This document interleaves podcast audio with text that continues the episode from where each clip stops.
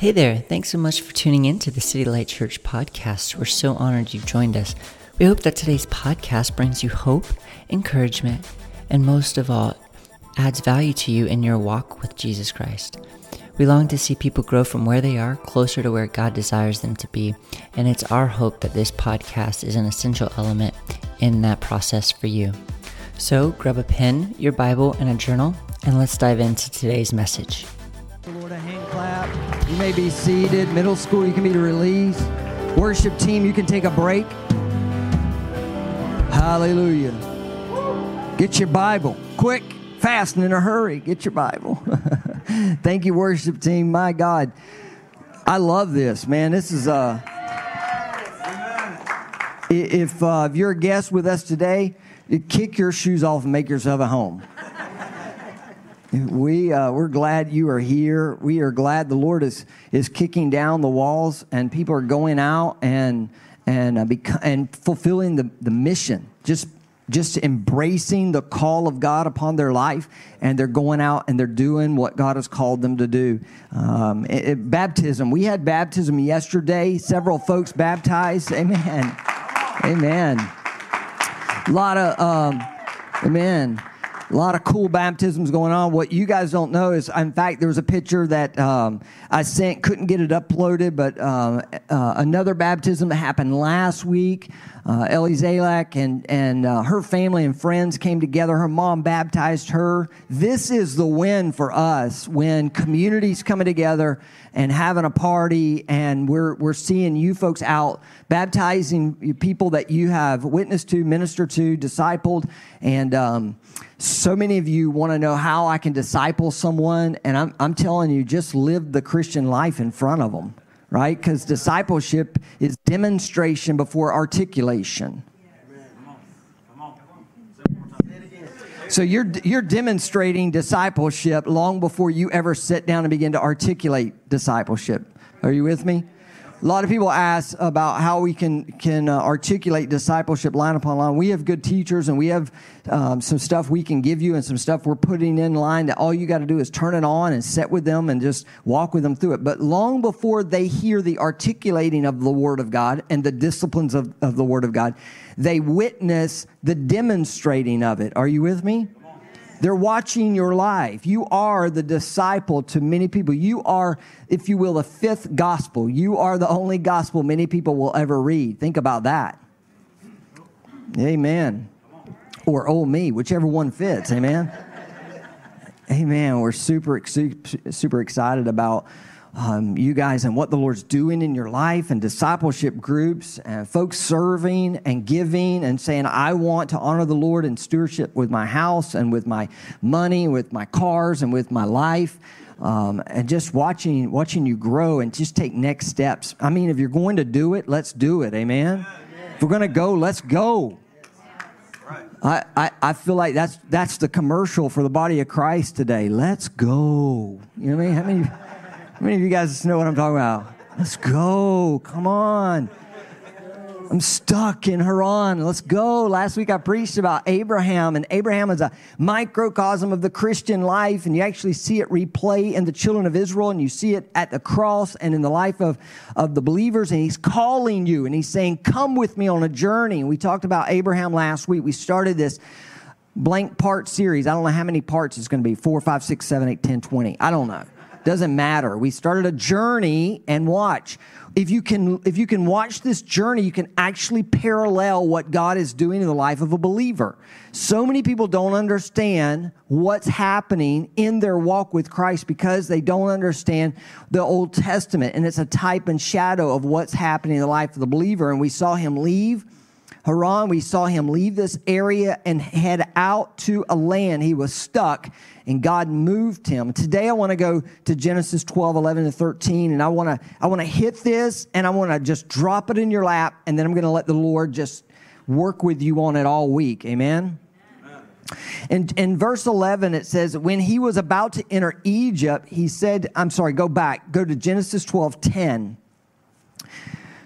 he gets so here here's the picture we got abraham leaving haran and he goes to this land called Canaan that God has shown him. He, he goes here out of a call. He's left his house, he's left all of his possessions, he's surrendered his life to Christ. There's the parallel. He chases after God, he's going after God. He is selling out. He's saying, I'm all in for this. In Genesis 10, he, he gets to this area. In verse 10, Genesis 12 10, there was a famine in the land. So Abram went down to Egypt. Are you getting that? The Word of God is so incredible. God calls him out of a land of comfort. He calls him out of a land where that he's known. He's saying, I want to take you to a place. I'm going to bless you. I'm going to pour upon you. And out of your life are going to come many children. It's going to come descendants. And he's saying that to men and women today. He's saying, Come out of bondage, come out of this thing and follow me. And I'm going to make you a spiritual mother, a spiritual father of many children. That is the destiny, that is a calling, that is a mission of a believer to follow after Christ. Are you with me? To go after him and replicate what he did in the life of the disciples, what they did in the life of their disciples, and so forth and so forth until you and I are here with that same calling and mission that our life would be that mission field for many people, that we would live that life. And he, he goes and he obeys and he comes to this land and he gets there and watch what happens. There's a famine in the land. Are you kidding me? I sold everything. I packed my bags. My dad died en route. I'm going to this place. You called me here, and there's no food. It's dry. And in the same verse, so Abram went down to Egypt to stay there for a while because the famine in the land was severe. It wasn't a patty cake famine, it was bad. God calls you, you begin to move by obedience in this Christian walk. You get into an arena that you think, okay, I'm going to experience Christ, I'm going to grow as a believer, and there's a famine in the land. Famine means it's dry, it's hot, it's weary, you're hungry, you're parched, you're, you're, you're wanting something of substance. There's no way to prosper. And you start following him, and all of a sudden, your life is under droughts. There's areas of your life you're like, what's going on? What's going on? And that's what Abraham's experienced. And so he has to go over into Egypt. And watch what happens, verse 11. And when he was about to enter Egypt, he said to his wife, Sarai, Look, I know what a beautiful woman you are. When the Egyptians see you, they will say, This is his wife. They will kill me, but let you live. Please say you're my sister, so it will go well for me because of you, and my life will be spared on your account. Modern day 2022, he says, I'm to translate, okay? Look here, baby. You're smoking hot. And now what's to happen is I go into this land and they think I'm married to you. They're to knock me off and, and so that they can have you, right? So, what I want you to do is say, now, guys, I can't even imagine telling my wife, Paula, listen, baby, listen, honey, I need you to say you're my wife. So I'm like, what am I doing here? Uh, look at the look at the jacked up individual that God has called to start a revolution. He's on the precipice of pimping out his wife because he's, I'm not kidding, he is scared. He is fearful. He is paralyzed with fear. And he, and yet, fear has so twisted his brain, he has the audacity to turn to his wife and say, Look here, baby. Here's what I think we need to do. Now, guys, we come up with some pretty crazy plans every now and then, right? Ladies are amen to me right now. Amen, Pastor. But this is the, this is the mother of them all. I mean, this is the big one. This guy, he has got a fear problem to the max. Okay, watch this. Fast forward, Genesis chapter 20, verse 1. From there, Abraham traveled to the region of the Negev and settled be- between Kadesh and Shur. While he was staying in Gerar, Abraham said about his wife Sarah, She is my, here we go again. She is my sister. So King Abimelech of Gerar had Sarah brought to him. Are you hearing this? This is a chronic issue. It's a chronic issue in Abraham's life. Yet God, who knows all things, didn't seem to have a problem with it. In fact, he brought heat down upon the Egyptians and down upon Abimelech, not upon Abram. But Abraham knew it was twisted. I'm sure Sarah has told him. You're a twisted individual. My husband. That, hey, you don't have to be married long before you wives look at the husbands and go, What in the world did I do? There's going to be something that's going to get revealed about your life. And for Abraham, it was a fear issue. He is in a difficult place. He is in a dry place, in a foreign place. And you say, God, how did you call me? And, and I obeyed and I got here. And now I'm in the hardest place, the most fearful place, the most difficult place I've ever been in my life. So much so that I am literally saying to my wife, Hey, pretend you're my sister.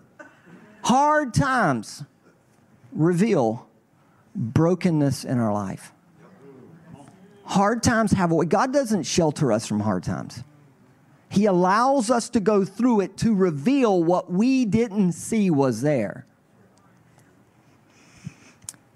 Now I want to take you back. I want to take you back to Genesis chapter 11, verse 31, last week. Watch this. Watch this. Just listen to me. Then Terah took his son Abram, Lot, Sarai, and he set out together with them from Ur of Chaldean to go to a land of Canaan. But when they arrived at Haran, they settled there. Who did that? Abraham's father took him out of the land and began the journey to Canaan. Now, how did his father know that? No doubt Abraham told him, This is what El, God, the God, has spoke to me. I got to go to Canaan. We got to sell everything. Abraham doesn't go. It says, her, his, Terah, his, his, his father. You know what I think? I think Abraham is so full of fear that he can't move. He can't move out of this land that God has called him to. So his father says, I know God spoke to you. Come on. He gets his wife, he gets his nephew, he grabs his son, he packs the wagon. He says, Boy, get in that wagon. Come on, let's go. And he sets out. His father dies en route, and Abraham settles there. God calls him, and when we get him to Canaan, we find out God's saying, You know, there's some things in you I need to work out there's some things in you that don't look like me, and I want to conform you to the image of Christ. I'll put it in New Testament. Are you ready? He wants to conform you into the image of Christ. We forget that He is actually working on us to morph us and to mold us and to shape us and to pound us and to rip us and to tear us for one purpose to mash you into the image of his glorious son. Why am I going through this? He's got something in you he's trying to get out. Why am I going through this fire? There's some impurity in you he's going to burn out in. He is not leaving you alone in the fire. He doesn't leave you alone in the breaking. He doesn't leave you alone in the crushing. Listen, when the enemy comes in and attack, just like he does, you say, Oh, it's you again. And you recognize that that battle you're about to go through you're going through or you just came out of is to take something in you that god doesn't want pull it out so he can further conform you to the image. And i truly believe that god is dealing with fear in the life of abram here and he is revealing that this man has a serious deficit. And if i don't work this out of him he will never be able to handle and steward canaan and the land that i'm about to give him him and the generations that I'm about to give him. He won't have the character, if you will, to burden the load and the responsibility that I, so I'm going to allow him to go through a famine and I'm going to allow him to be under such fear like he's never known. And it may not take just one battle. He may end up going through Gerar and getting over into this land where Abimelech is, and he may have to go through it again. And listen, this thing is inside of him so bad that I guarantee you it's not just him, but watch this. It actually filtered down to his son. We call that generational. Watch this. Genesis 26. There was another famine in the land in addition to the one that occurred in Abram's time.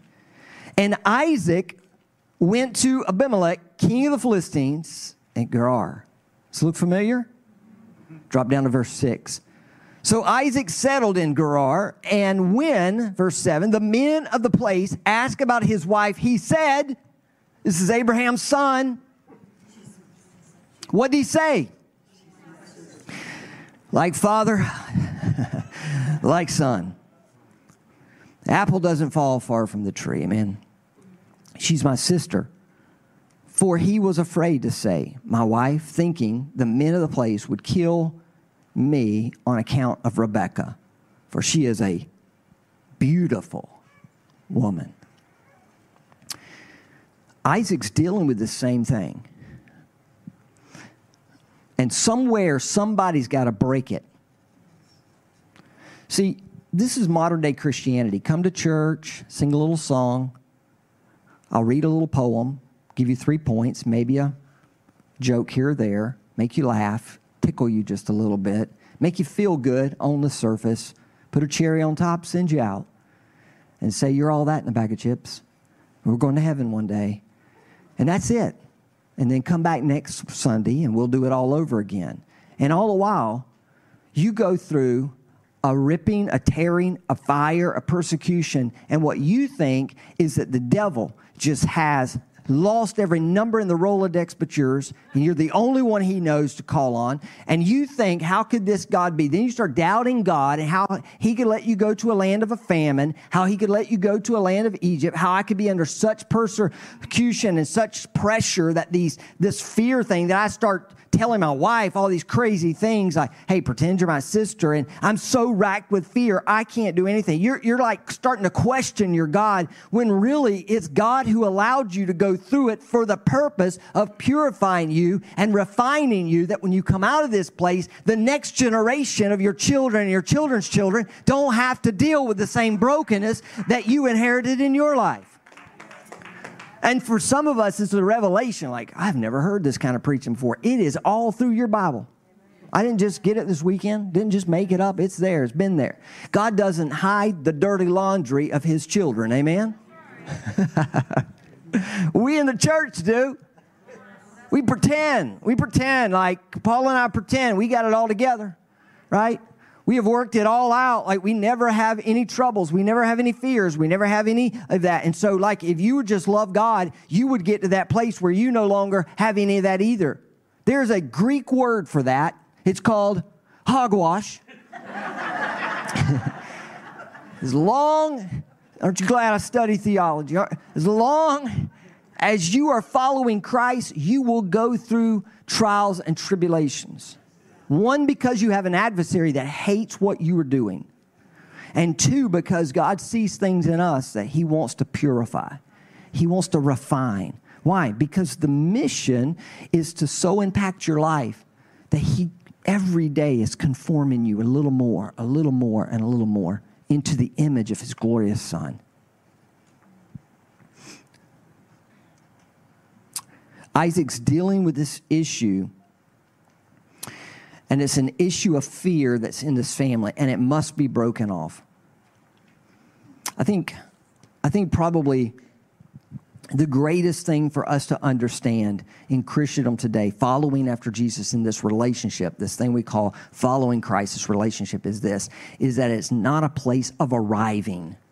Like it's somehow you come down, we say a prayer, you sign a card, and we baptize you, and, and that's it.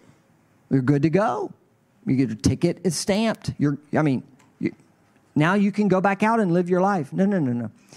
Um, it's like this you, you come to Christ, and we gang up on you, and we crucify you.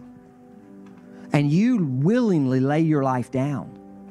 And then we say, now let's baptize you as an image of raising to life and water baptism.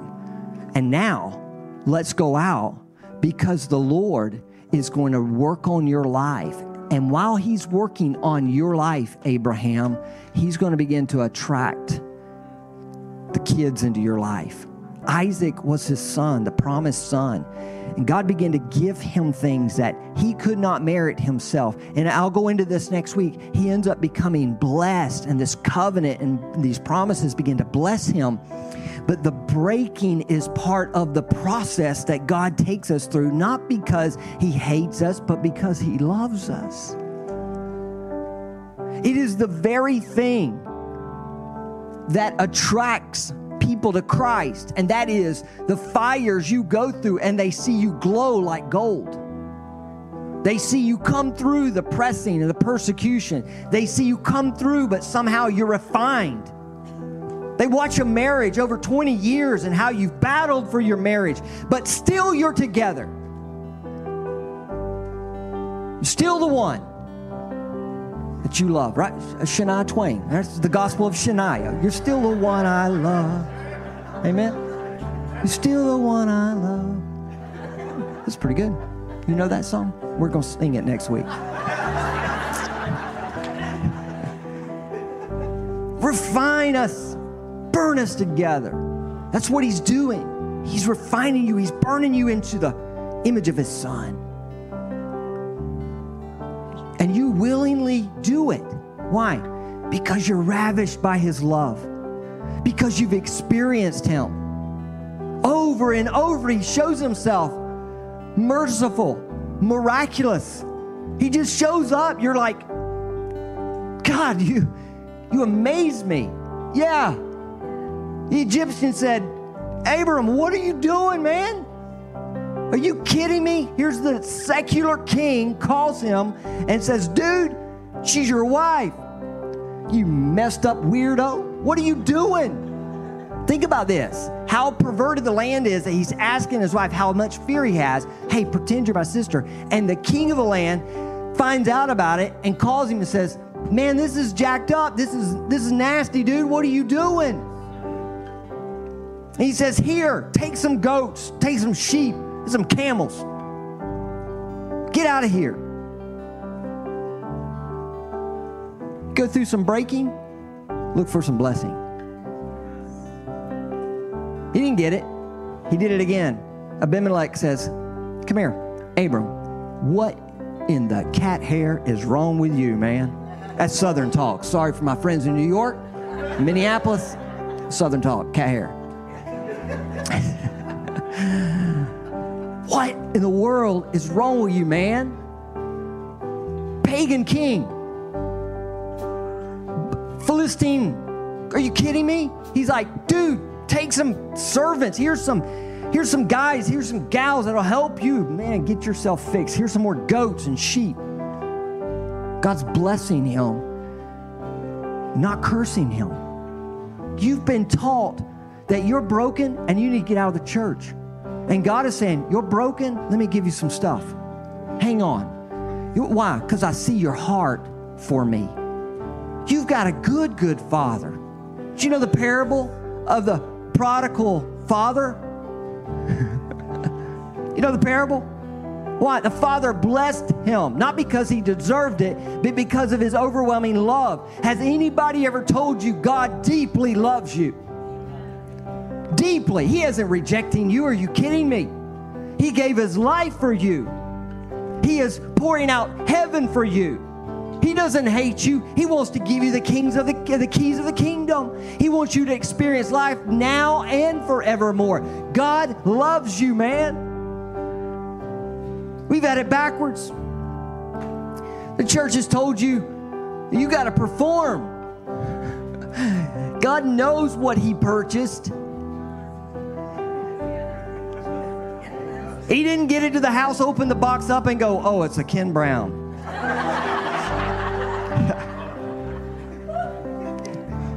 Look bigger online, I'll tell you that.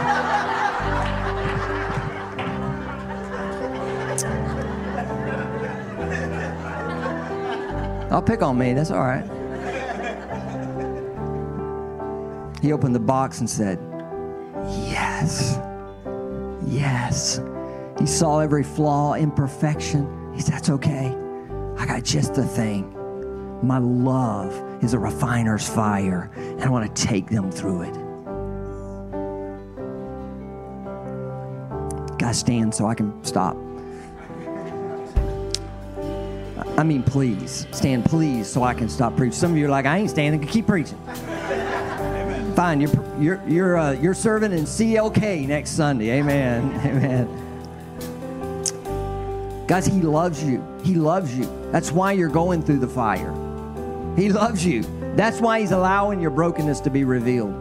He loves you. Why? So that not only your wife can see it and she can hold you accountable, but you can hold her accountable sometimes. Be careful but that you can you can do this thing together you can do this thing together father we we hear the call we've set out but we recognize there's some stuff in us that needs to be burned out. It needs to be rooted out. It needs to be dealt with. And lord i'm okay with my brokenness. I'm somehow surrendering it to you. But help me to accept my neighbor's brokenness and not react to it. Help me to accept my wife's brokenness and my husband's brokenness and not lash out against it. Help me to accept the brokenness of folks in my household of faith and not somehow reduce them down and say you're not worthy of the promises, you're not worthy of the service, and you're not worthy of the calling. God, help us to accept each other in our walk, in our following after you. Help us, oh God, that we would have words of affirmation, words of faith to speak into friends around us and loved ones around us, that God is for us, not against us, that His fire is a fire of love, and He is purifying us, and He is setting us on a, a to magnify Him and to glorify Him, that others would see what's happening in our life and would come after you.